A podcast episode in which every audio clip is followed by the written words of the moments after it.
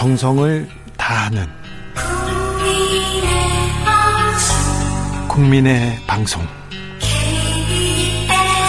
KBS 주진우 라이브. 그냥 그렇다고요.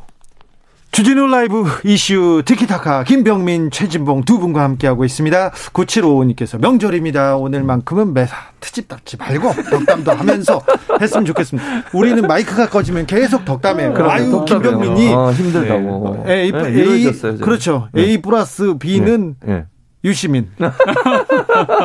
3 플러스 4는 문재인 이렇게 그렇죠. 다 정리해 그렇게 갔다고 가기 때문에. 아주 어. 열심히 준비한다고 이렇게 얘기합니다. 자, 징벌적 손해배상제. 언론 좀 개혁될까요? 이 부분에 대해서 최진봉 교수님. 예, 저는 어, 징벌적 손해배상 제도는 언론이 정말 국민이 바라는 방향으로 보도를 할 수 있도록 만들기 위한 하나의 수단이라고 생각해요. 아까도 말씀드렸잖아요. 언론을 통제하려는 의도가 있는 게 아닙니다. 제가 말씀드린 것처럼 개인적 의사 표현이나 자유로운 의사 표현이나 아니면 어떤 정치적 견해에 대해서 견해를 밝히는 건 절대로 여기에 포함시키면 안 돼요. 저는 그거는 반대고요. 아까 말씀드린 것처럼 명확한 사실이 존재하는데 그 사실을 와서 왜곡해서 허위로 조작한 악의적인 보도는 이건 정말 막아야 됩니다. 이게 많아지면 많아질수록요. 여론에 의하면 이제 그 피해는 결국 국민한테 가는 거거든요. 그렇죠. 악의적인 뉴스는 막아야죠. 네, 막아야 됩니다. 그런 얘기들이 지난 박근혜 전 대통령 탄핵을 둘러싸고 있을 때 문재인 정부와 더불어민주당이 조금 했으면 참 진정성이 있었을 텐데라고 하는 아쉬움이 조금 남습니다. 김병민 의원도 사실은 악의적 보도 때문에 피해를 많이 당한 사람이에요. 그렇죠. 그러니까 그 음. 피해를 막기 위해서라도 네. 이 징벌적 손해배상 만들어서 이건 형사처벌이 아니잖아요. 민법상의 처벌이니까 이걸 만들어서 그런 예를 막아야 돼요. 사실은 네. 언론들이 저 보도하기 전에 팩트 체크 한 번 더 하고 사실관계 확인해서 그 그렇죠. 리고 기사 쓰게 네. 만들어야죠. 예, 한국 기자협회에서 굉장히 우려한다고 했는데 저 많은 기자들은 또 징벌적 손해배상제 추진해야 된다는 분도 있습니다. 그럼요. 그런데 음. 언론에서는 계속 반대하는 목소리만 나와서 이 얘기는 드리고 지나갑니다. 다음 이슈로 가겠습니다. 서울시장 선거 아, 국민의힘에서는 국민의힘에서는 지금 뭐 오세훈 나, 나경원 후보 둘이 또 엎치락 뒤치락 또 설전도 벌이면서 가고 있습니다. 외부에 보수 범 야권에 안철수 대표하고 무소속 금태섭 전 의원 TV 토론한다고 합니다. 요거 관전 포인트 어디 있다고 보십니까, 김병민 의원님? 아, 우리가 안철수 전 대표, 안철수 대표 하면은 더불어민주당의 당대표를 지냈던 인사지 않습니까? 예. 누구보다 민주당을 잘 알고 있는 사람일 것이고 금태섭 의원은 누가 뭐래도 당에서 소신발언 하다가 쫓겨난 핵심적인 정치인 중에 한 명이거든요. 쫓겨난 건 아니고 그냥 나가셨어요. 세간에서는 또 쫓겨났다는 평가를 많이 갖고 있는 금태섭 의원 두 사람이 만났을 때 민주당 출신이네요. 네. 서울시의 비전에 대해서도 얘기를 하겠지만 제일 중요한 건 왜 보수 야권의 통합이 필요한지하고 모두가 목 놓아서 얘기하느냐. 예. 현재 문재인 정부와 문재인 정부가 몸을 담았던 서울시, 부산시 등에 대한 많은 일들 로 치러지게 되는 보궐선거에 문제가 바로 국민께 약속을 지키지 않았던 여권에 있다. 그럼 그 여권을 누가 제일 비판할 수 있을까? 국민의힘의 비판보다는 아무래도 함께 몸을 담았던 사람이 제일 잘하지 않겠습니까? 네. 이런 얘기들을 주로 다룰 것 같고요. 이유 중에 하나는 이 두 사람만의 단일화로 끝나는 게 아니라 국민의힘이랑 같이 단일화한다면서요. 네. 그럼 이들이 잡아야 될 표는 국민의힘 쪽에 있는 보수 진영의 사람들한테도 읍소를 해야 되기 때문에 내가 더 문재인 정부를 잘 알아라고 하는 내용들을 아마 뜨겁게 치열하게 토론할 것 같습니다. 아, 그런데 김병민 예. 의원은 세간의 평가를 어디에서 지금 평가가 뭐 오시는지. 본인의 생각이죠. 네.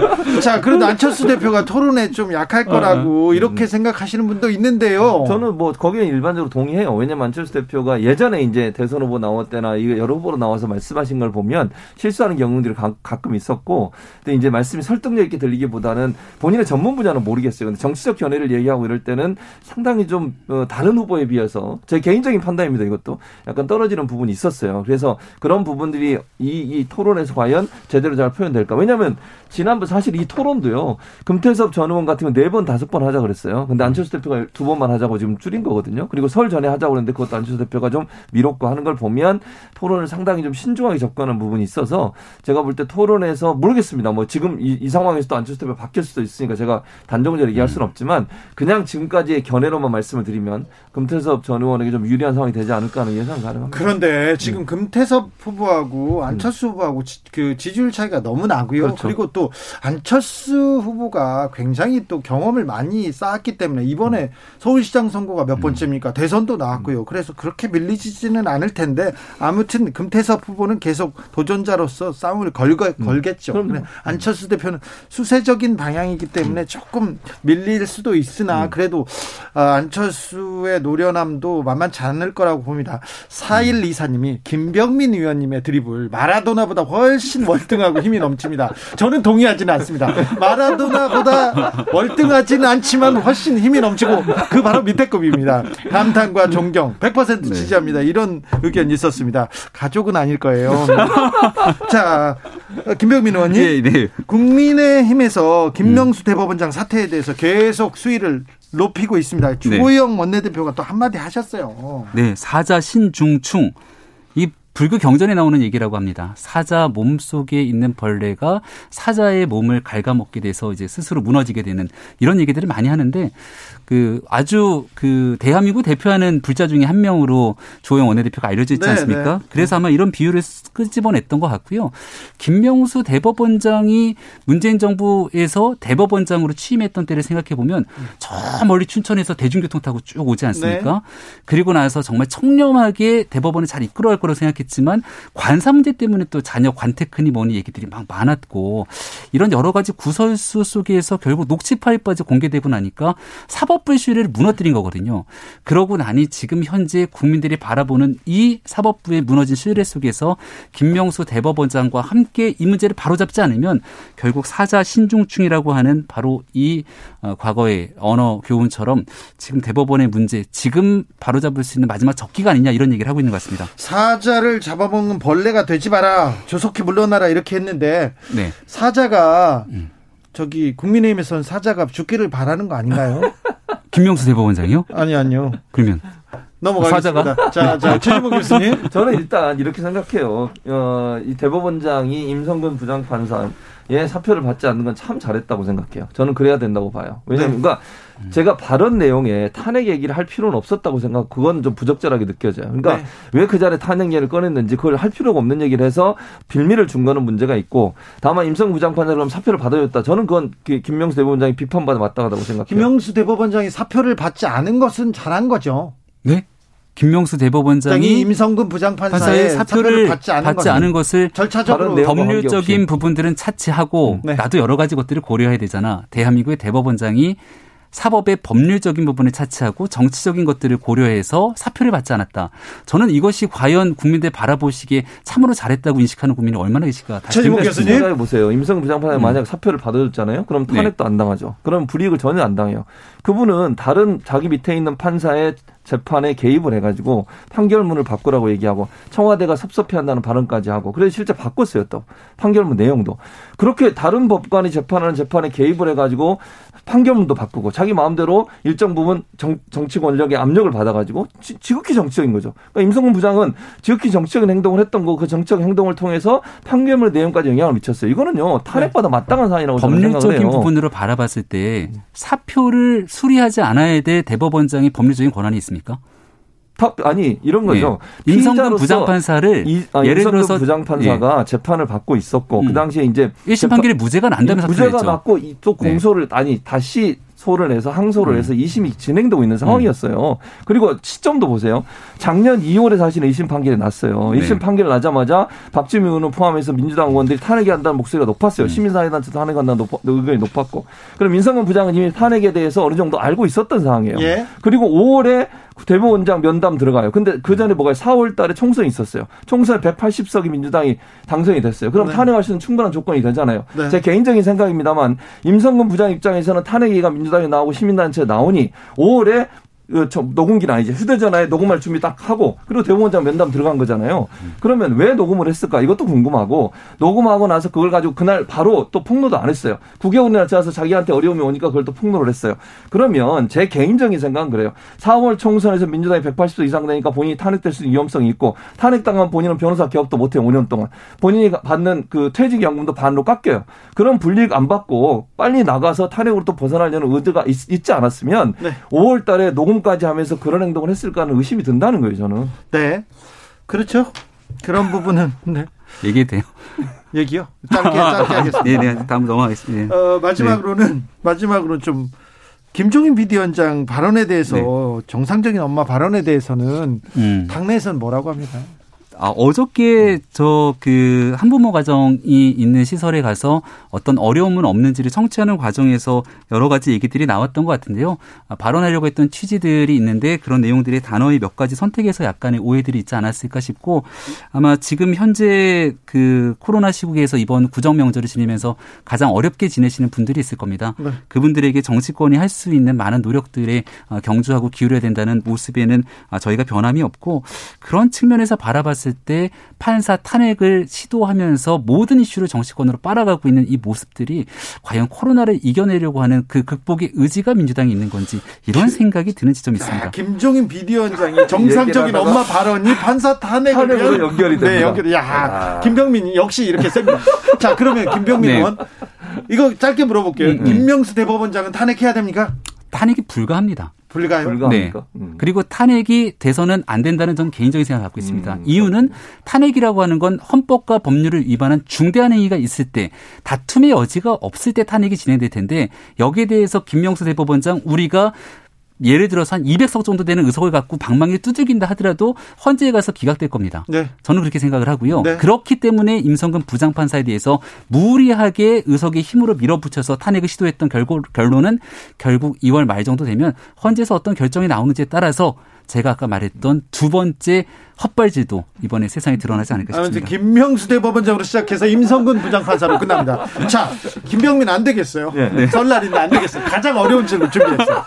안 끝났어요. 시간 다른 것 같은데. 안 돼. 아직 안 끝났어요. 시간 많아요. 정부가 5인 이상 네. 모임 금지하고 있습니다. 이번 설날 때. 음. 시댁에서 오라는데 음. 이거 어떻게 해야 됩니까? 아, 고민입니다. 네. 뭐 여러 가지 고민이 있는데 시어머니는 오라고 합니다. 아, 근데 가만히 보니까 음. 이낙연 대표를 포함해서 민주당 의원들 다섯 명 넘게 우르르 다니시더라고요. 가서 막 방문하고 이거 우상호 후보, 박영선 후보 막 10명 넘게 다니는 것 같은데 아니, 이런 모습 보면은 시댁 어머님이 얘야 이번에 한번 오너라라고 했을 때 어머님 우상호 후보, 박영선 후보, 이낙연 대표는 우르르 다니던데 저희도 가면 어떡하죠? 과태료는 민주당이 내야 되나요? 이런 얘기를 하는 설날의 대화가 오가지 않을까 생각이 듭니다. 김병민 네. 위원은 네. 세배하면서 네. 새해 복 이명박 많이 받으 새해 복 이낙연 대표는 우상호 후보는 이렇게 하시려고 그러는 거예요. 그러니까. 자, 평화롭게 좀 잘 끝내야 될 텐데. 그럼요. 네. 저는 그냥 김병민 의원이 마음은 안 그럴 거라고 생각해요. 네. 본인의 위치 때문에 이렇게 얘기하시는 건 어쨌든 이번에 설에 가능한 안 얹어지기를 바라는데 저도 그래 저도 그렇고 김병민 의원도 그렇고 우리 주 기자도 그렇고 다 집에만 있으시잖아요. 네. 근데 오늘 차가 너무 막혀 좀 걱정되긴 해요. 네. 웬만하면 우리 청취자분들 조금 참아주시고 추, 추석에는 좀 더 풍성한 추석이 될 수 있도록 좀 남을 배려하는 그런 마음이 있었으면 좋겠습니다. 아, 설, 설 명절, 명절이잖아요. 네. 좀 마음이 따뜻해져서 음. 그래서 정치권에서도 좀 훈훈하게 좀 음. 사랑하는 마음이 좀, 좀 깃들었으면 맞아요. 좋겠습니다. 음. 네. 그, 저는 여야 정치권이 이번은 겉으로 못 만나는 명절이죠. 가족도 못 만나는 네. 명절. 네. 전화기 들고 정말 사람들에게 전화 한 통화 따뜻하게 건네는 이번 명절이 됐으면 좋겠는데 저희도 더불어민주당이 민주당도 국민의힘에게 이렇게 전화 한 통화는 아주 훈훈한 명절이 됐으면 좋겠습니다. 자, 훈훈한 명절이 됐으면 좋겠습니다. 이슈 티키타카 최진봉 교수님 감사합니다. 감사합니다. 김병민 의원 감사합니다. 네, 고맙습니다. 정치 피로, 사건 사고로 인한 피로, 고달픈 일상에서 오는 피로. 오늘 시사하셨습니까? 경험해 보세요. 들은 날과 안 들은 날의 차이. 여러분의 피로를 날려줄 저녁 한 끼 시사. 추진우 라이브.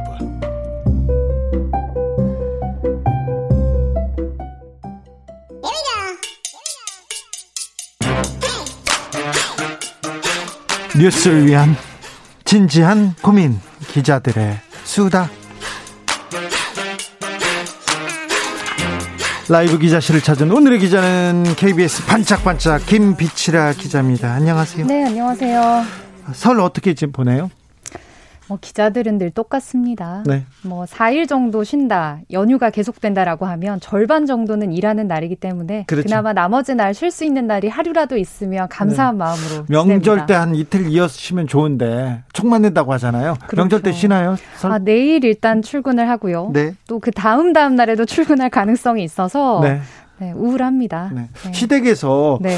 왜 우리 어, 김비치라는 왜 명절 때마다 일하나 혹시 시댁 안 오고 싶어서 그러나 그런 얘기도 하나요? 아, 며느리, 기자 며느리를 둔 많은 시댁에서는 그런 의구심 지으실 수 없으실 네. 텐데요. 일을 하느라 못 가는 거라는 거를 이해해 아니요. 주셨으면 그 좋겠습니다. 안 그런 사람들 되게 많더라고. 그렇습니까? 내 주변에 안 그런 사람들 많아요. 저는 아직 아닙니다. 저도 그랬어요. 저도 저도 저도 명절 때만 되면 꼭 일을 하러 가시는 네 거죠? 출장 가고 해외 출장 갔어요. 자진해서 네, 그러면 아니 명절 가족들하고 다 보내고 싶죠. 그러니까 제가 대신 간 겁니다. 네.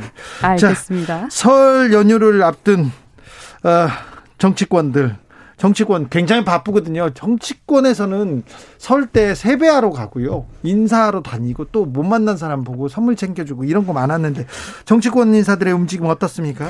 네, 마- 말씀하신 것처럼 어디를 가느냐를 보면 네. 의도를 알 수가 있죠. 그렇죠. 그런데 오늘 이낙연 대표와 정세균 총리가 각각 호남행을 택해서 눈길을 끌었습니다. 아하, 이낙연, 정세균 두 잠룡들이 하, 호남행을 갔어요. 어디 어디 갔어요? 어, 이분들이 이제 자신들의 고향이 일단 호남이지 않습니까? 네. 일단 두 사람 모두 문재인 정부 총리라는 공통적인 이력이 있고요. 고향이 또 각각 호남이기 때문에 네.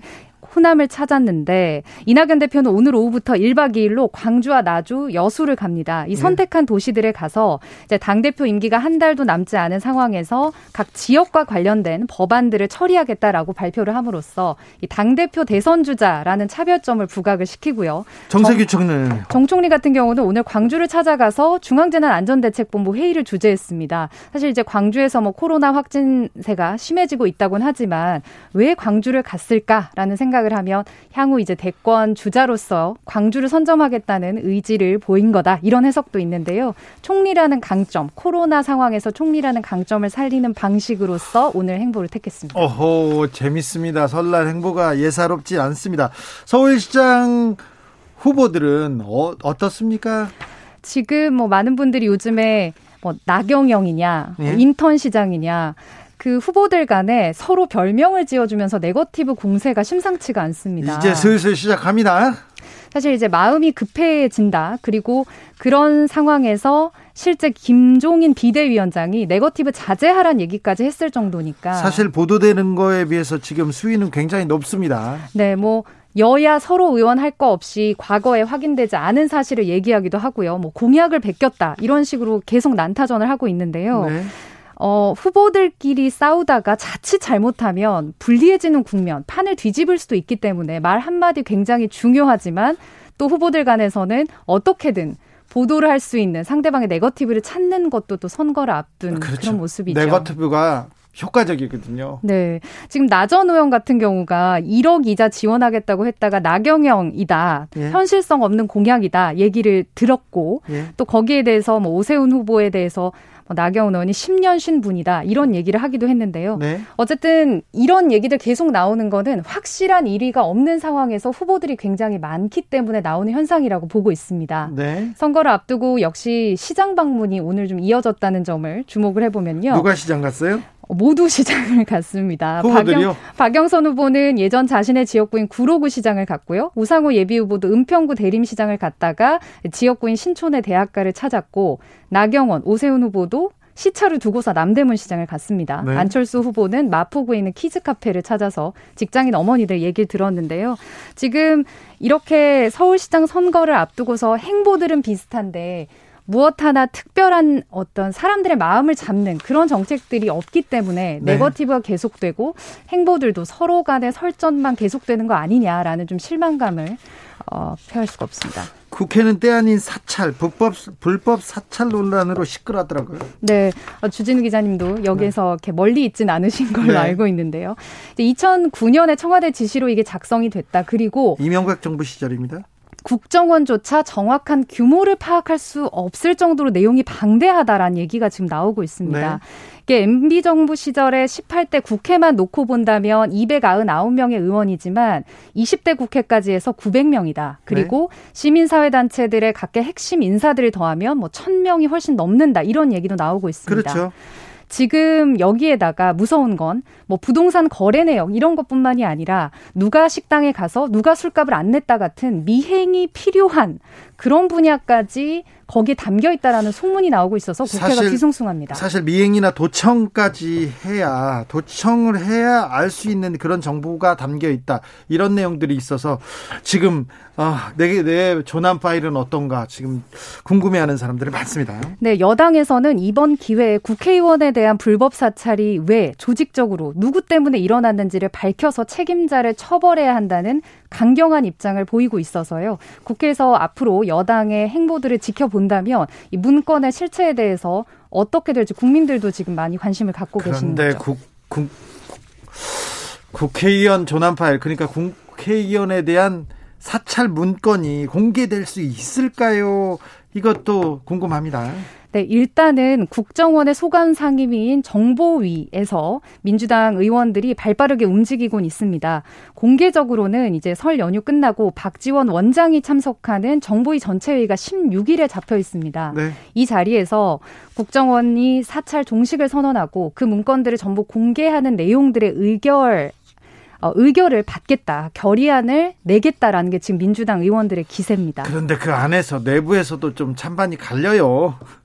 맞습니다. 왜냐하면 이제 이 문건이 국정원 문건이지 않습니까? 네. 다른 평범한 부처들의 문건이라면 이 문건들 자체가 뭐 공개된 목록이 있거나 그럴 텐데 국정원 같은 경우에는 부처 간의 어떤 칸막이들도 있어서 이게 진짜 문건 전체인지 그런 부분들도 알 수가 없고 전부 공개가 국민들에게까지 가능할지도 민주당이 국정원과 함께 물밑에서 상의를 하고 파일 안에 또 어떤 내용이 있을지 그 폭발력에 대해서 또 걱정하는 사람도 많습니다. 맞습니다. 이 사찰 자료가 사실 개인적인 굉장히 내밀한 부분들을 담고 있을 가능성이 높지 않습니까? 그렇기 때문에 이게 공개됐을 때 당사자, 즉 사찰 피해자인 여야 의원들에게 엄청난 파장이 있을 수도 있기 때문에 공개 자체는 신중해야 한다라는 의견들이 또 이제 나오고 있습니다. 아무튼 민주당에서는 계속해서 어, 국정원의 불법 사찰 이번 기회에 사찰을 종식하자 이렇게 또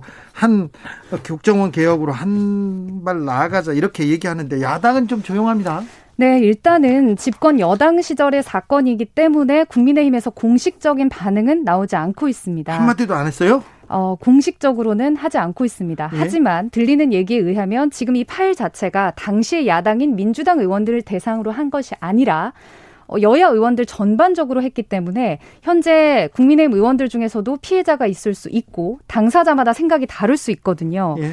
또 하나의 핵심은 선거를 앞두고 있기 때문에 야당에서는 어 여당에서 지금 이 시점에 이것을 의결하는 것 자체를 어, 의구심 있는 눈으로 계속 바라보는 분위기이기도 합니다. 근데 MB 정부 때 좀 책임 있는 자리에 있었던 분들은 좀 어, 반성이라든지 이 문제에 대해서 좀 얘기를 해야 될 텐데 아직은 입을 열지 않고 있습니다. 네, 맞습니다. 선거를 앞두고 있기 때문에 말씀하신 것처럼 당시 MB 청와대 핵심 인사들이 향후 어떤 발언을 하거나 또는 그 발언의 내용들이 뭐 국민들이 판단했을 때 옳지 못할 경우에는 또 선거에도 영향을 줄 수 있기 때문에 네. 사찰 피해자들의 어떤 입장 그리고 당의 입장들이 전부 다르고 굉장히 뒤숭숭한 분위기가 한동안은 이어질 것 같습니다. 굉장히 좀 신중하고 있습니다. 굉장히 예의 주시하고 있습니다. 1928님이 참 나원 털어서 먼지 안 날 사람이 있을지 의문입니다. 공개하고 싶을까요? 아니다에 라면 한 봉지 음. 걸게요. 아니요, 그래도 공개해야 된다고 봅니다. 저도 제 파일 다 공개해달라고 했어요. 그런데 저도 어떤 게 걱정이었냐면은 사실관계를 적어놨으면 되는데 그렇죠. 사실이 아닌 내용을 가지고 음해성 내용들을 모아서 제 파일이라고 전환 파일이라고 만들어놨는데 나중에 그게 보고서까지 정해지면 아 이거 이거는 걱정이라고 생각했는데 맞습니다. 이게 무슨 사실관계를 정리한 게 아니라 일방적인 사찰 내용이기 때문에 예? 그 문건의 진위를 확인하지는 않은 상태지 않습니까? 네. 저라도 사찰 피해자라고 생각했을 때 이 문건이 공개됐을 때 정치인으로서의 저에게 미칠 영향 정말 쉽게 생각하기 어렵죠. 네, 네. 저는 그 MB 국정원이 저를 직접 고소하기도 했거든요. 사실을 제가 사실을 보도했다는 이유로 음. 고소를 했어요. 물론 무죄를 받았는데 그런데 굉장히 그 의도를 가지고 보고서를 굉장히 악의적으로 만들었을 수도 있겠다 생각합니다. 그런데 맞습니다. 아무튼 불법 사찰 미행 도청 이런 거는 사라져야죠. 그런데 그렇습니다. 국정원이 어떻게 개혁의 길로 갈지 아 국회에서는 어떤 판단을 내릴지 이것도 좀 맞습니다. 계속해서 좀 알려주세요. 네. 자 그리고 설 명절 앞두고 참 요게 또 기싸움이 만만치 않아요. 이재명 경기지사가 기본소득을 던졌어요. 딱 던졌는데 여러 곳에서 견제구가 옵니다. 여당에서도 견제구가 계속 오고요. 야당에서도 네. 있습니다. 이 지사가 이제 기본소득 같은 경우 성남시장 때부터 계속 주구장창 주창을 했던 아젠다입니다. 그렇죠. 당시에는 사실 현실성 없는 거 아니냐라는 얘기를 더 많이 들었지만 막상 코로나19 상황이 오고서 우리가 재난지원금 받으니까 기본소득에 대해서 어, 한 번쯤은 생각해 보자라는 얘기가 국민들 사이에서도 나오는 게 사실이거든요. 성남시장 때는 성남이 뭐 좀 다른 지자체에 비해서 부자니까 그래서 10만 원 정도 줄 수 있지 뭐 청년들한테 줄 수 있지 거기까지 생각했는데 경기도지사로서 활동을 하기 시작했어요. 그리고 코로나가 오니까 어 이 지사 말이 맞는 거 아니야? 우리가 좀 더 생각해 봐야 되는 거 아니야? 이렇게 생각합니다. 그래서 이 지사는 더 더 얘기하고 있습니다. SNS를 통해서 평소에 이 지사가 글을 많이 올리는데요. 정책적으로 설을 앞두고 최근 SNS에 기본 소득 집중적으로. 글을 집중적으로 올리고 있습니다. 네. 이분 뭐 인터뷰 안 하고 조용한가 했더니 집중적으로 글을 쓰고 있더라고요. 맞습니다. 설 민심을 잡고 이 지사가 의도했던 대로 지금 이 기본 소득론에 모두가 빨려들고 있는 모양새가 나오고 있는데요. 네. 국민의힘의 경우에는 취약계층 선별 집중해야 된다. 이렇게 계속 얘기를 하고 있지 않습니까? 네. 여기에 대해서는 오히려 선별 지원을 하면 구성원들이 복지 확대에 부정적 인식을 주기 때문에 국민의힘 틀렸다라고 이제 공개적으로 비판도 했고요. 예. 하루 전날에는 유승민 전 의원이 이 지사 기본소득 효과 없을 거라면서 비판을 하자 여기에 대해서 긴 답글을 올렸습니다. 네. 원이- 답글 좋아해요. 이분 논쟁 좋아해. 맞습니다. 여기에 또 원희룡 지사까지 이런 무차별 기본소득이 조삼모사다라고 공개 비판을 하면서 허경영식이다 얘기를 했습니다. 네. 이 기본소득 얘기 나오고 선거 앞두니까 허경영이 갑자기 뜨고 있는 상황인데요. 그렇죠. 나, 저, 여기저기서 허경영, 허경영 씨가 지금 불려오고 네. 있습니다. 다시 보자 허경영 이런 네. 얘기가 나오고 있는데요. 결국 지금 이 보면 유승민이나 원희룡 의원 같은 경우는 이두 야권 인사 모두 곧 있을 보궐선거와는 한 발짝 떨어져서 대선을 준비한다. 네. 그래서 자기들을 홍보하는 효과 누리는 거 아니냐 이제 이런 얘기가 나오고 있습니다. 일단 뭐 계속해서 이재명 지사가 얘기하면 유승민, 원희룡, 견제구 계속 던집니다. 근데 최근에 이재명 지사한테 하, 여당 내부에서도 견제구 세게 던집니다. 네, 그게 참 눈길을 끄고 있습니다. 임종석 전 대통령 비서실장까지 공개적으로 반대에 나섰는데 뭐라고 했어요? 임 전 실장도 반박 게시글을 벌써 세 건이나 올렸습니다. 그래요. 이게 지금 이 지사가 기본소득 설명한 글을 계속 올리자 처음에는 애둘러서 비판을 했습니다. 지도자에게 철학과 비전만이 필요한 게 아니라 때로는 말과 태도가 훨씬 중요하다라고 얘기를 했는데 때로는 말과 태도가 훨씬 중요하다 이렇게 던졌어요. 오늘은 프란치스코 교황 서한으로 논쟁을 펼쳤습니다. 이 지사가 먼저 교황의 부활절 서한을 이용을 해서 교황이 기본소득을 지지했다라고 적자 임전 실장이 그게 아니다라면서 길게 반박을 했는데요. 교황이 이태리 말로 그뭐 글을 썼을 텐데요. 맞습니다. 여기에서 교황이 적은 이 단어를 이탈리아로 번역을 하면 기본소득이 아니라 기본임금, 즉 노동자들에게 최저임금 이상을 보장하자는 것이지 기본소득 개념과는 다르다는 게 임 전 실장의 반박입니다. 그런데 저이 지사는 기본 소득, 기본 임금을 주자 이런 얘기도 했던 것 같은데. 어쨌든 간에 이 지사를 견제하는 쪽으로 임 전 실장이 출발을 했다는 것. 그렇죠. 향후 대권 행보도 염두에 둔 거 아니냐라는 공개적인 이런 비판에 대한 해석을 해볼 수가 있겠죠. 그렇게 해석하는 정치적 시각이 많습니다. 네. 그리고 실제로 이낙연 대표나 정세균 총리도 공개적으로 비판하는 목소리가 점점 높아지고 있는데요. 예. 이낙연 대표가 알래스카 빼고 기본소득 하는 것 없다. 그걸 복지제도 대체제로 생각하는 사람 별로 없지 않냐? 이렇게 얘기를 했고 정세균 총리는 정세균 총리는 무려 블룸버그 통신과 인터뷰에서 지구상에서 기본소득을 성공해서 운영한 나라가 없다라고 강하게 비판했습니다. 그래도 이- 이재명 지사는 마이웨이 뭐더 자기 길을 갈 것 같아요. 맞습니다. 이 기세를 몰아서 정책 선점까지 한다면 내가 일이 굳힐 수 있다라는 기세 등등한 상황입니다. 네. 실제 이 지사 측은 정치적인 공방에는 일일이 대응하지 않지만 정책을 끌고 나가는 데 있어서 어떤 논쟁이든 환영한다라는 모습을 보이고 있거든요. 정책에 대해서 비판하지 않습니까? 그러면 더 써요 글을. 맞습니다. 더 길게 씁니다. 그리고 실제 저희가 네거티브 얘기했지만 정책을 중심으로 경쟁을 한다라고 한다면 참 우리나라 정치가 많이 성숙한 거 아니냐라는 얘기도 나올 건데요.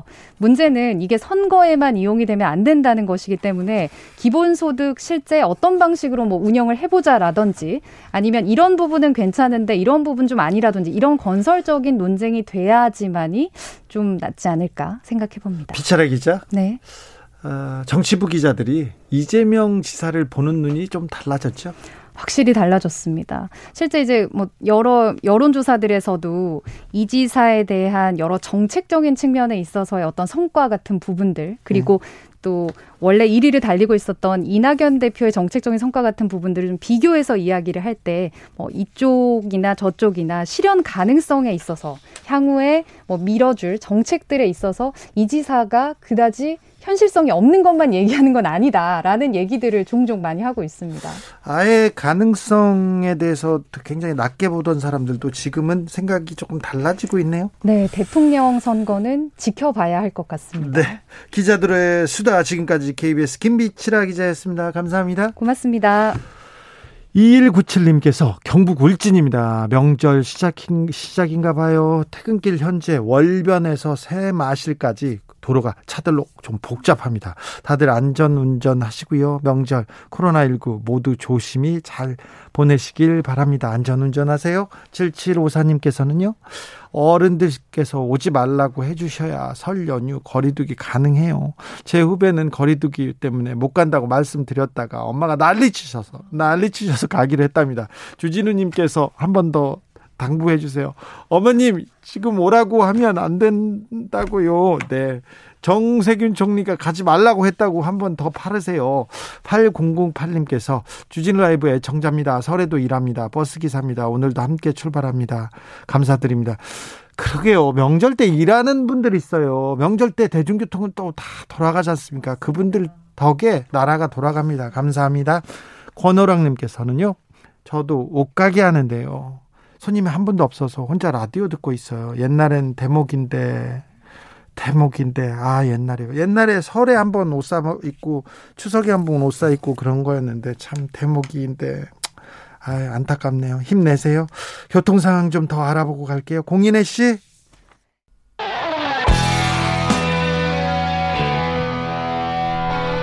스치기만 해도 똑똑해진다. 드라이브 스루 시사 주진우 라이브.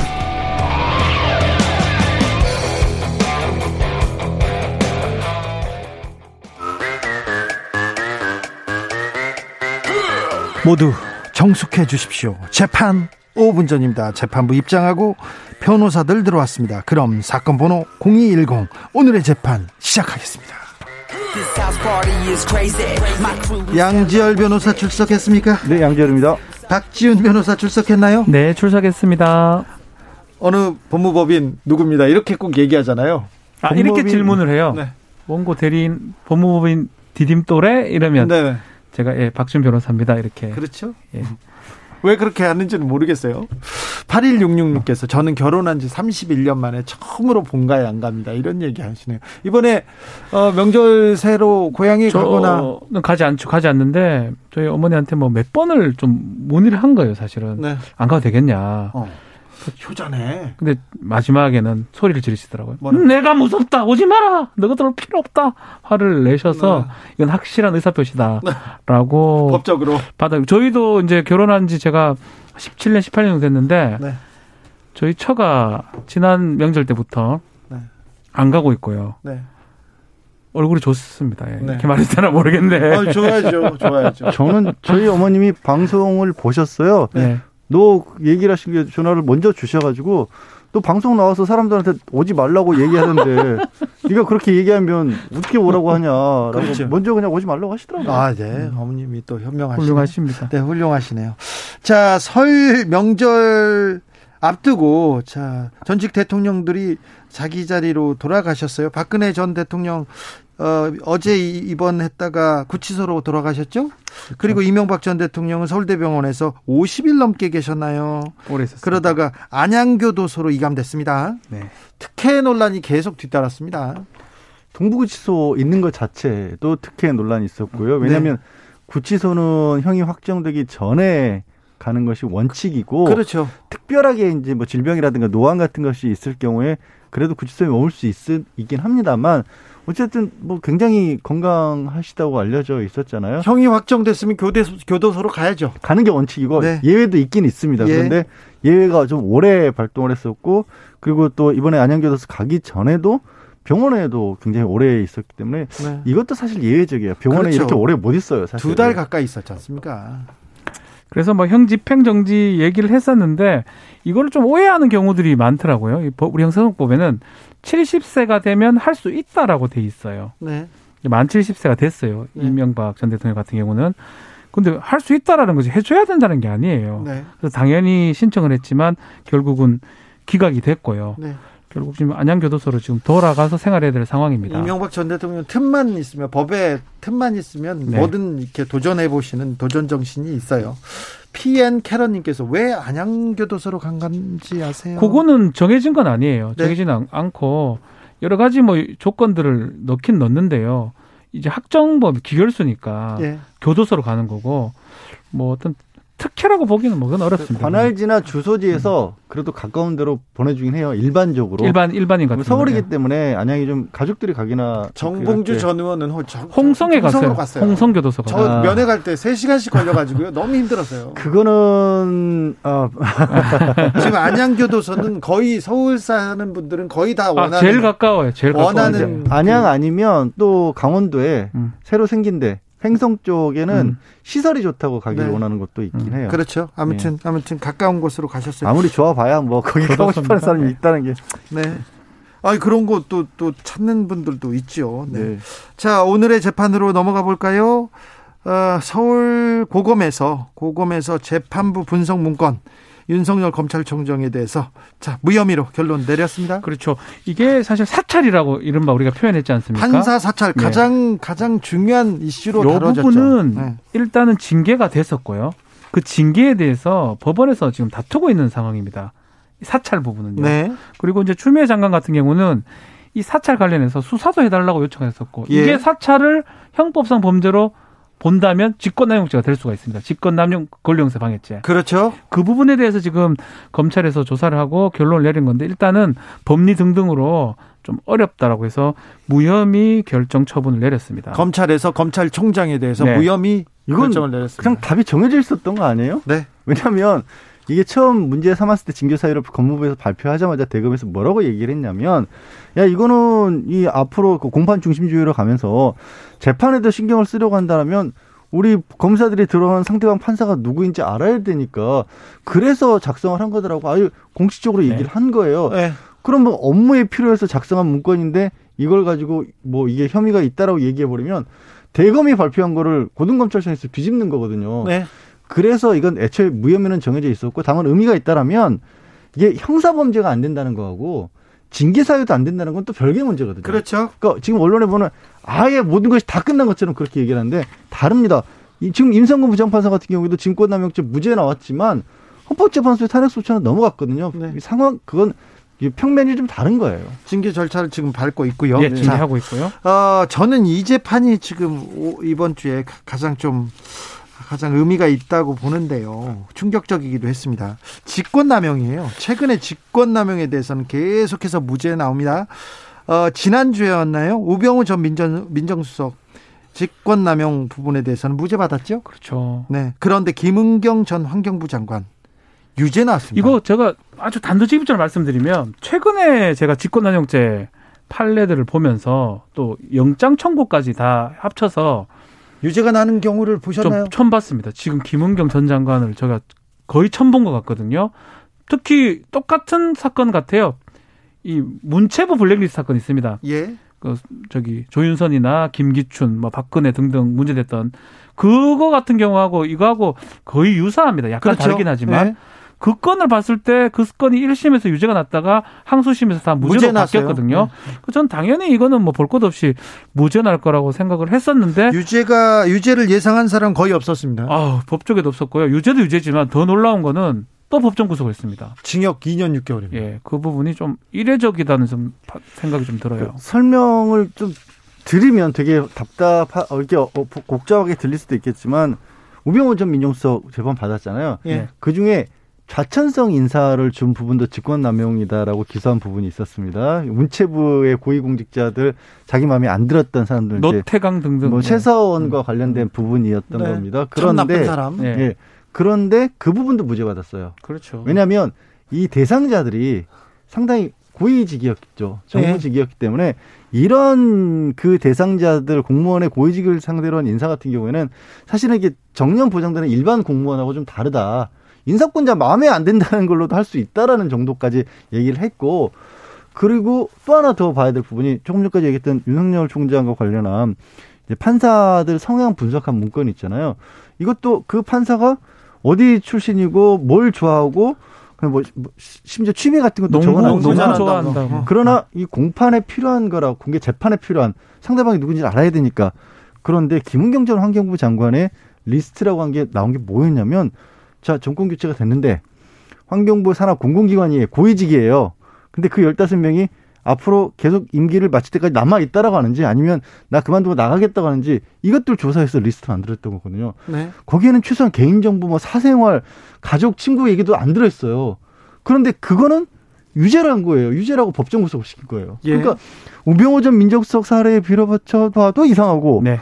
윤석열 총장 무혐의 처분한 거에 비춰봐도 이상한 거예요. 그러니까 사실은 우리가 직권남용죄 얘기를 하면서 우리 청취자분들도 뭐 직권남용죄 이게 뭐한 번만 조금 간략하게 정리를 해드리면 직권을 남용해야 되는 게 첫 번째 하나 있어야 됩니다. 네. 그리고 권리 행사를 방해해가지고 의무 없는 일을 시켰는데 세 가지가 패턴이 돼야 되는데 예컨대 무죄를 하는 패턴은 어떤 패턴이었냐면 우병우를 예를 들면 직권이 남용된 바가 없다라고 해보면 무죄가 됩니다. 예. 그리고 예컨대 그 대통령의 친인척이나 이런 사람들 감찰할 직권이 없다라고 해가지고 무죄를 해주기도 하고요. 심지어 자기 직권이 아니고 직권을 넘어섰을 넘어서도 안 돼요. 무죄, 무죄예요, 무죄. 예.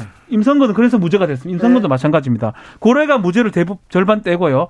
직권 안에 들면 또 어떻게 하냐면 의무 없는 시켜야 되는데 부하는 그냥 명령 받은 바로 재량 없이 그냥 기계적으로 하면 또 이것도 의무 없는 일 시킨 게 아니라고 봐버립니다. 네. 그래서 무죄가 되기도 하고요. 네. 또, 또 어떤 경우는 예컨대 블랙리스트 문체부는 심의회 같은 기구가 있다 그러면 심의회에서 한 거지 이거는 직권남용에서 의문을 시킨 거 아니라 이런 식으로 무죄를 해버렸어요. 이때까지. 다 빠져나가고 있어요. 그래서 세 가지 틀을 만들어 놓고 그것도 안 되면 엄격하게 증명을 해야 되는데 증명이 안 됐다 해가지고 그런 식으로 판사들 싹 다 무죄가 됐었거든요. 지금 사법농단 판사들이 저는 무죄 다 무죄를 예. 받고 있어요. 제가 지금 말한 게 이런 식으로 무죄를 만들었는데 하필이면 김은경 전 장관은 어디도 안 걸리는지 몰라도 무죄가 안 됐네요. 서주현님께서 나쁜 관행이 처벌되기 시작하면 좋은 거 아닌가요? 그러면서 제발 앞으로 누가 됐든 실형 기원합니다. 얘기했고요. 법 적용의 일관성 측면에서 조금 의아하게, 근데 의아하게 생각할 수 있네요. 그렇게 생각하실 수도 있어요. 맞아요. 저도 이 부분이 어떻게 봐야 될지는 사람마다 보는 관행이 다른데 최소한 이거는 다를 거예요. 아, 문체부의 블랙리스트는 대상자가 누구였냐면 예술계 인사들, 문화계 인사들이었어요. 네. 공직과 아무 상관이 없이 바깥에서 살고 연예인들. 그렇죠. 그런데 그 사람들이 뭔가 좀 삐딱해 보인다는 세월호에 뭐 했다고. 삐딱해 보인다는 예. 이유로 출연을 막아버리고 네. 지원금을 끊어버린 거예요. 법주를 끊었죠. 네. 그거랑 여기 문제가 된 곳들은요. 왜 우리 낙하산 인사라고 하잖아요. 고위직 인사들. 네. 그분들 같은 경우에는 이게 잘못된 관행이라고 하면 모르겠습니다만 정부가 바뀌면 나가는 게 전 정권 사람들이니까. 전 정권 네, 사람들이니까. 애초에 그러려고 들어온 사람들이었거든요. 무슨 네. 공무원처럼 그냥 정권이 바뀌어도 신분을 유지해주는 자리가 아닌 거거든요. 그러려면 음. 그래서 이거를 처벌을 하려면 음흠. 먼저 이 공공기관의 고위직에 있는 사람들을 바꾸는 것이 어떻게 바꾸는 것이 맞냐. 그렇죠. 라는 사회적 합의가 먼저 있었어야 돼요. 이 자리는 보통 사람들이 일자를 빼앗거나 보통 사람들의 아, 밥줄을 끊는 자리가 아니에요. 김은경 장관이 이 모든 책임을 져야 된다는 거에 대해서는 굉장히 놀랄 아, 분들이 많고요. 우리가 자꾸 얘기를 하는데 아 참 귀에 걸면 귀걸이고 코에 걸면 코걸이에요. 네, 이 부분은 그런 이게 문제예요. 직권남용죄 나 내가 무죄라고 생각하면 무죄가 되는 거고요. 유죄라고 생각하면 유죄가 되는 게 말이 됩니까? 이게? 3325님께서 아니 그럼 김은경 전 장관 죄가 없다는 아니요, 말인가요? 잘했다는 게 아닙니다. 네. 제가 우리가 말씀드린 양 변수 마찬가지고요. 계속 해라 이 말이 아니고 네. 처벌성이 없다라는 거예요. 일관성이. 예, 일관되게 형벌이라는 거왜 형법을 왜 만드느냐면 그걸 보고 있다가 어 저런 짓을 하면 내가 징역 2년 받는구나 예측 가능해야 돼요. 네. 근데 문체부 블랙리스트 그거는 어쩌면 비슷하거나 더한 건데 아무도 처벌하지 않았지 않습니까? 자, 김은경 저기 환경부 장관 환경부에서 블랙리스트를 만들어서 사의를 표하지 않는 사람한테 불이익을 줬습니까? 사람들은 어떤 생각하냐면 이명박 정부 박근혜 정부 때 그 이명박 정부 때 사표를 쓰고 나가지 않은 사람을 검찰이 가서 조사하고 막 음. 구속영장 치고 그렇게 비슷하게 생각할 거거든요. 하지 않았습니다. 그렇게 안 했고요. 심지어 한, 한 명이 뭐 있긴 하. 네. 그 심지어 증인들 중에서 애초에 나가는 게 당연했다라고 음. 말씀하는 분도 한 사람도 있었죠. 어떤 분은 끝까지 안 나간 분도 계세요. 네. 네. 그래서 지켰어요. 네. 계속 있었어요, 그냥. 그 사람은 안 나갔죠, 결국. 안 나갔어요. 안 근데 누군가는 이런 얘기를 했어요. 음.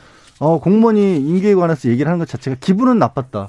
그거예요. 네. 네. 그래서 잘못했다, 관행이다. 이 부분을 저희가 말하려는 게 아니고 처벌을 하려면 법이 있어야 되고요. 그 법은 일률적으로 적용이 돼야 됩니다. 이랬다 네. 저랬다.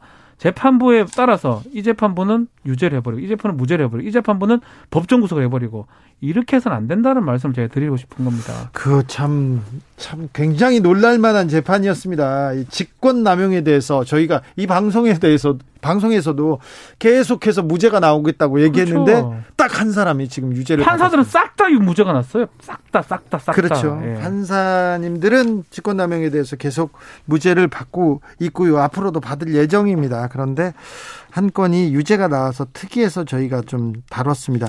아, 헌정사상 최초로 법관 탄핵의 주인공 임성근 부장판사 이달 말에 퇴임합니다. 헌법재판소의 어, 법관 탄핵 심리는 이제 본격적으로 시작하죠? 그렇죠. 시간상으로 2월 28일 그러면 만약에 퇴임이 되면 3월 1일부터 퇴임이란 말이에요. 예. 그 시간을 어기면 각하가 되냐? 그 부분도 논란의 여지는 있을 것 그렇게요? 같아요. 재판소에서 판단할 부분입니다. 저는 이 부분을 조금 보고 싶어요.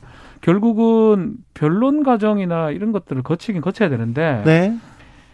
이게 사실 가만 들여다보면 모든 사실관계는 정리가 끝났어요. 그, 그다지 복잡한 문제는 아니죠. 이게 왜냐하면 형사재판을 받았습니다. 벌써. 예, 예. 그 판결문에 다 나와 있는 거고 네.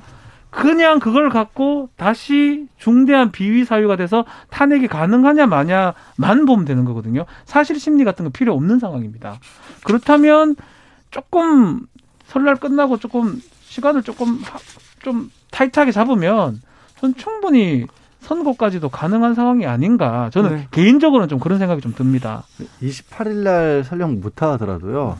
단순히 각하 그러니까 이거 이게 실익이 없어서 어차피 판면 못 하고 그냥 임기가 끝나서 이미 법은 떠났기 때문에 더 이상 재판할 이유가 없다라고 각하를 해서는 안 된다라고 음. 봅니다. 네. 이 사안은 이미 저 뭐 임성근 부장판사 본인은 뭐좀 피해를 보고 있다고 생각하니 그렇게 얘기할 수밖에 없을 수 있습니다만 사실관계 자체가 틀렸다. 나는 그런 일을 한 적이 아예 없다. 그렇게 얘기하지는 않잖아요. 뭐 거의 뭐 그렇게 아니 아니 사실관계라도 제대로 확인하고 탄핵을 넘겨라. 그렇죠. 1심 판결에 있었던 거는 표현이 그렇게 나온 것 뿐이지 나에 대해서 정면으로 인정한 건 아니다. 이런 식으로 주장을 하고 있단 말이에요. 예. 근데 여기서 헌법재판소에서 아 이건 실익이 없어 이 거리도 안 되라고 돌려버리잖아요. 그리고 항소심 무죄 나오면 아예 재판 개입이란 게 없었던 거에 돼버리고 네. 더큰 문제는 뭐냐 이게 법원에서 지금 주장을 저는 이 고참 좀 아, 연로한 어떻게 보면 법원의 분들이 이런 식의 얘기하는 거 아니 이게 강제로 시킨 것도 아니고 선배가 이게 이게 좋은 방향이다라고 조언 좀 해준 걸 가지고 이거를 이렇게 법적으로 이 탄압을 하는 거는 법원의 독립을 해친다. 아니 그건 말이 안 되죠. 그러니까 이런 식으로 말씀을 하시는 분이 있고 아, 그렇게 얼, 보도하는 보도하는, 보도하는 언론이 있어요. 네. 그래서 잘못했어요. 그 진짜 그건 말도 안 되는 거거든요. 왜냐하면 10년 차 10년차 선배가 그렇죠. 이제 형사 수석입니다. 수, 수습 받고 있는 그 네. 판사한테 와가지고 이거 내가 보기엔 무죄가 많은데 고민하지 마. 이렇게 한마디 학습하고 나면 절대 유죄 판도 못 내려요. 그래서 그래서, 그래서 이게 형사처벌을 못 받았잖아요. 그러면 탄핵이 의미가 있는 게 많은 판사들, 특히 젊은 판사들 입장에서는 임성근 부장을 한번 보십시오. 네. 당신 나한테 그 명령 내렸다가는 당신 탄핵 받아요. 나 탄핵 받아요. 이런 얘기를 할 수가 있어요 앞으로. 그렇죠. 전례를 남기는 거죠. 그러니까. 만약에 그 부원장이 불러가지고 야 그건 무죄 비슷한 거 아이가 이리 아니 표준 말로 무죄 비슷한 거라고 하라고 그러면 보통 임성근을 보십시오라고 할 수 있다는 거죠. 보통 법원장들은 거의 거, 그, 거기만 씁니다. 괜찮습니다. 네. 그런데 어, 보세요. 임성근 부장판사의 경우도 무죄를 받은 이유가 재판에 영향을 미쳤지만 네. 미쳤지만 판결에 영향을 직접적으로 미치지 않았다 이렇게 얘기했죠. 자기의 직, 권리가 직분이 아니야 직권이 네. 아니었다. 그러니까 재판에 영향을 미칠 수 있는 권리는 아무에게도 주어져 있지 않아요. 네. 그렇죠. 그러니까 남용할 수가 없는 거죠. 아니 뇌물을 받았지만 나는 그렇게 결정하지 않았다. 이거하고 아, 누가 뭐 뇌물을 받았지만 공무원이 아니다. 공무원이 그렇죠. 아니다. 네. 하, 야, 이 뭐. 이렇게 중요한 사건인데 이 네. 중요한 사건이 다른 얘기만 이렇게 됩니다. 김 김명수 대법원장에 대해서 거취를 계속해서 국민의힘에서 사퇴하라 얘기하는데 어떻게 될 것으로 보십니까? 저는 그 발언 자체는 부적절했어요 분명히 네. 된 부분은 부적절했는데 그러나 그렇다고 또 그게 압력이라든가 또 사표를 발리한 게 아닙니다. 자발적으로 철회했습니다. 네. 그것도 오해하고 계신 분들이 있어요. 그래 직권남용이라고 생각하시는 분들이 있는데 네. 그 얘기 듣고 가서 본인이 또 아 나 사표 그럼 안 내겠다라고 아, 했어요. 자, 본인이 안 냈고 안 그래서 분명히 그 말씀은 잘못됐지만 이게 또 이거 있어요. 공적인 자리의 의견 표명이 아니라 진짜 친한 후배랍시고 가까이에서 했기 때문에 그런 좀 잘못된 말도 했다는 부분도 있어요. 근데 그걸 덜컥 공개를 해버렸다는 게 음. 이게 정말 국가망신을 시켜버린 거죠. 저는 아예 저는 사실 그 그게 문제 같아요. 해명하는 과정에서 뭐 이제 기억을 못했다 하는데 그게 결과론적으로 거짓말 비슷하게 돼버렸던 네. 그 부분만 문제가 되지 나머지 부분은 저는 문제되는 게 없, 없다고 생각. 나간다면 저라도 막을 거예요. 네. 너 처벌받고 나가라. 막을 때 그렇게 그래, 벌 받고 나가라 그랬으면 상관없는데. 아 근데 그 말투가 그냥 아다르고 어다르고 말씀처럼 친분 관계 두, 두 사람 친분 관계 때문에 그랬을 것 같지. 그래 그 내용을 봐야 되지. 이게 뭐 거짓말이니까 탄핵감이다라는 건 너무너무 나간 발언이에요. 국민의힘에서 탄핵까지 가지 않을 거예요. 아니, 가, 그건 여지는 없어요. 네. 법적인 여지는 없는데 잘못했다는 부적절하다 부분을 계속 밀고 넘어갈 수는 있겠죠. 아니, 그렇죠. 계속 부적절하다고 이렇게 계속 주장은 하는데 또 김명수 대법원장이 물러나기를 바라지도 않는 사람들도 많습니다. 저기 국민의힘 쪽에서. 왜냐하면 김명수 대법원장이 만약에 물러났는데 네. 지금 새로운 대법원장을 딱 앉히잖아요. 2년 6기짜, 6년짜리. 임기, 가 보장이 돼버리는 거예요. 임기 6년짜리. 부담스러울 거예요. 그렇죠. 그래서 어, 내 저기 그 얘기를 하다가도 가까운 데서 얘기하다 보면 국민의힘 의원들은 그냥 김명수 대법원장이 그냥 기자들이 있는 게 낫다 그렇게 얘기하는 분도 있습니다. 아닌 사람도 정쟁으로 있고. 쓰려고 하는 것 같아요. 그러게요. 음. 자 설날 앞두고 뜨겁게 우리가 재판 5분 전 진행해봤습니다. 양지열 변호사님, 박지훈 변호사님 오늘 감사했습니다. 네, 고맙습니다. 네, 명절 잘 보내시고요. 네, 세뱃돈은 잘 준비하셨어요? 올해는 그런 부담이 줘야 됩니까? 아, 안 만나니까. 네. 그래도 애들한테 자녀들한테만 주면 될 것 같고 뭐 네. 조카들은 이제 볼 일이 없으니까. 그래도 세뱃돈 챙겨가지고 누구 주고 그래야죠. 절도 안 하는데 요즘 뭐 온라인으로 보낸다고도 하더라고요. 아, 온라인 해야 됩니까? 네. 이 가장들이 이렇게 또 온라인으로 하고 비대면 하니까 이런 또 나태함을 보이시네요. 두분 감사합니다. 네 고맙습니다. 고맙습니다. 자우림의 나비 들으면서 주진우 라이브 마무리하겠습니다. 설 연휴에도 주진우 라이브는 계속됩니다. 설 연휴 첫날 내일도 저희는 생방송으로 인사드리겠습니다. 0722님께서 90이 넘은 노모께서 며칠 전에 내려오지 말라고 전화 왔어요. 동네 이장들이 좀 철저히 교육시킨 것 같았어요. 우리 동네 이장님들이 훌륭하시네요. 네. 코로나 시대입니다. 마음은 가깝게, 몸은 빨리. 그러자고요. 저는 내일 오후 5시 5분에 돌아옵니다. 지금까지 주진우였습니다.